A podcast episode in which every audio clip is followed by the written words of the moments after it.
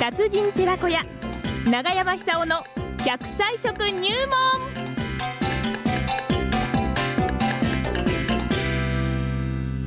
さあ笑っていただきましょう奈良浜市出身食文化史研究家長寿食研究家永山久夫さんでございます86歳でこのね若さでございますよそうですよ長山さ んおはようございますごいですいねや本当にね恐ね縮え長山さん本当にねこの番組も間もなく4月から17年丸16年、すごいですよね17年目に入るんですよえねええ驚きます。あと3年やるともう20年ですから二十歳になっちゃうんですごいですねこすねそれまで頑張っていただいてあ、どうもよろしくお願いいたします。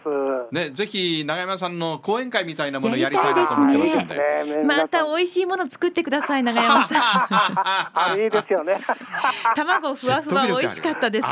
ー皆さん喜んでましたもんねえいいえないいな私がしたいのはやっぱりねあと、うんマミー水筒マミー水あ筒。ーマはミー水筒。うんいはいはい。ねあこれのはいいですよね長山さんが審査員だったわけですからねあ、そうか。あと長山さん福島市がえはえ、い。納豆の消費日本一になったんですねあなったんですか。なっちゃったの。ええいつもあの水戸市と一位になった二位になってるんですけども、そうなの。ええとうとうなりましたか。なったんですけどねえ。えなったんだけど、福島ってあんまり喜ばないんですよ。あの行政も含めて。なんで？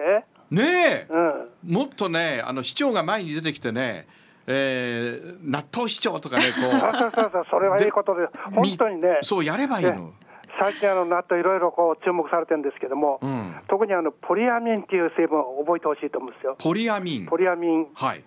これあの前から研究されていたんですけども、はい最近になってあの非常に注目されるようになったのは、ええあの体の老化を防ぐで非常にこう役に立つもう一つの成分だったんですね、これは。はあ。特にあの心臓を丈夫にするとか、うんそういう働きはあるんですけども、えええー日本人あの心臓で亡くなる方たくさん増えてますけども、はいそういう意味でもですね、うんえー納豆を食べてあの納豆に水溶性水に溶ける成分があの植物性が多いんですはあ、よ。はあはあはであ、水溶性の植物繊維というのは、はい腸の中に入って、ええー善玉菌の胃酸になります。はあつまりあのー口から善玉菌あの要するにいろんなものを取ってもいいんですけども、ええあの胃の中で胃酸でほとんど死んでしまうんですね。はあですから今現在腸の中で元気で活躍してくれている菌のお元気さを養うということは非常にこう重要になってくるわけです。えで納豆にそのお元気さをお養う水溶性の植物繊維、水に溶けやすい植物繊維がたくさん含まれてます。えあそうなんだそういう意味でもですね、はい僕はあの納豆を毎日1個あの酢をかけて食べるんですよ。あおっお酢しゃってましたよえねえ納豆にです納豆ねではいこれあの醤油を使わなくてもあの全然美味しいんで、えあのおかずにもなります。かけなくても十分美味しいですから。えええであのかき混ぜてるのふわ白いふわふわが出てきます。はあはあはあその白いふわふわが立つくらいにかき混ぜてええ食べると非常に美味しいです。はあぜひですね、えートライして今日はあの節分ですから。そうそうそう豆まきえでーすからね豆ですから、はいえーそういう食べ方をしてですね、日本一の健康寿命長生きになってほしいんですよ。そうなんですよねそうこれ一番だと思いますね。そうですね、ええそうすると、あうんのー福島に行って長生きしようというような、そういうツアーも国際的にできるかもしれないい。いですねねえ納豆美人という言葉が福島から出てきてあいいねですえーやね山地さんなんかまさにそうじゃあありませんからそうですか、 ねえねえ福島の人妻はみんな綺麗納豆を食べてる かどうら食べてるねえいや福島に来る山地さんのええ髪の毛、すごい綺麗だったと思いますよ。あうんうんら、うん長山さん、はいそうですよね、嬉しい。いや本当にそう思いました。うんあの面と向かっていうのはなんかちょっとねあの恥ずかし いですけどもこれ、本当にあえのう美納しい豆なはと思いました髪の毛も綺麗にしてくれるんですか。もちろん血液同人回復しますし、はあはああの毛根にタンパク質を送る髪だってほとんどこうタンパク質ですからなるほどやっぱりタンパク質を供給しないと、うん髪も艶やかにならないと思ないるますほどねあっちの方はどうですか男として男としてはあのイソフラボンという成分含まれてますから、ええこれあのー男性ホルモン強すぎる人っているんですよ、はいはいそうすると前立腺になってしまうでしょ、ええでそのほどほどにするために、えーこのイソフラボンっていうのは役に立ってるようですほどほどにしてくれるんでほどほどにすね。私みたい大に和さんなんかた食べた方がいいんじゃないでし ょうかそうそう強すぎるからちょっとじゃあ納豆食べて抑えてイソフラボンを増やしてほどほどにほ どほどに。はいはいはいそしてあのレシチンという成分含まれてますから、はいレッシンっていうのは今度はあの記憶力を良くする、はああれ情報化時代っていうのはやっぱり頭いい人ほど有利だと思うんですよ。記憶力がいい人ほどね、いくつになってもだからあの創造性の高いですね、ええ新しい価値を生み出すくらいな、うんそういうのを維持するためには、やっぱり納豆も役に立つと、うんうんまあ、納豆ばっかじゃなくて、今日あのいり豆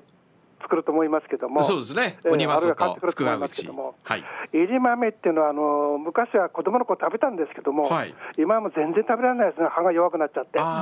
あで昔はですね、はい平安時代、あの紫式部と源氏物語なんかそうなんですけどもー、えこの豆を、いった豆を食べることに、毎年食べることによってですね、はい去年は食べられたのに、今年は食べられなくなってしまった。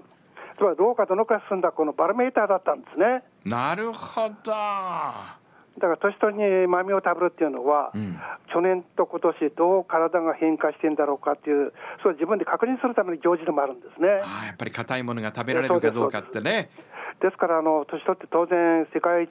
の長寿民族ですから、はいあの高齢者たくさんいらっしゃると思うんですけども、はい絶対無理して患者はいけませんよね。うんうんでこれをあのご米と一緒に水につけてですね、ええーざっとあのすり鉢で当たるとあの皮が取れますから、はいあの皮入れたっていいんですけども、ええ気になる方は皮をそこで除けますから、うんご飯と一緒に炊き込むとこれが豆ご飯になりますね。なるほどこれまたうまいんですよ。豆ご飯えね、えじっくり蒸らすとあのご飯自体がはい香ばしくなってですね、ええ豆の香りが浸透しますから、は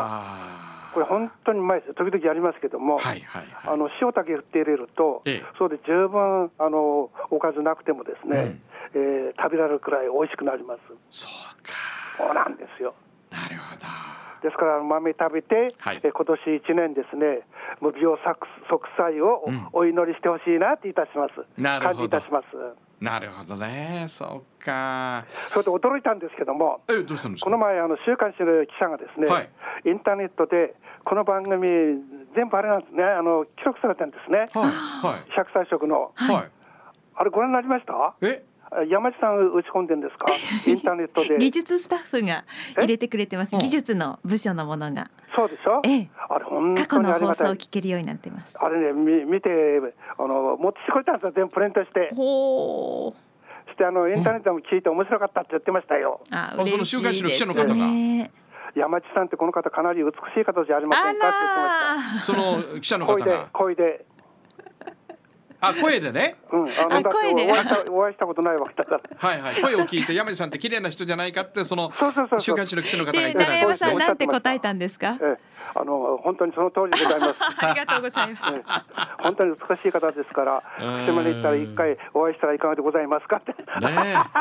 今度その週刊誌にあの最近週刊誌もなんかね相撲のこととか、ええうん貴乃花親方が落ちたとか、あとなんかね不倫の話ばっかじゃないです不倫のか話ばっかりですよそうじゃなくてもっとこの健康に笑うっていうね、そうです、そうです、それが一番うん大事です、食生活がどんなに大事かっていうことをねそうですやっぱり追求しているこの番組このコーナーをね取り上げてほしいですねえ多分そのうちトレーニングじゃありませんか。そうですかええそれあぞれ17年もやってるんですからね。つまりあれ、関心持ってる人多いんですよ、東京でも。そうか。じゃあ大いに笑って豆食って納得っていきはいますよ。長山さんありがとうございまあしりがた。とうございました長山久夫さんでした。ありがとうございます。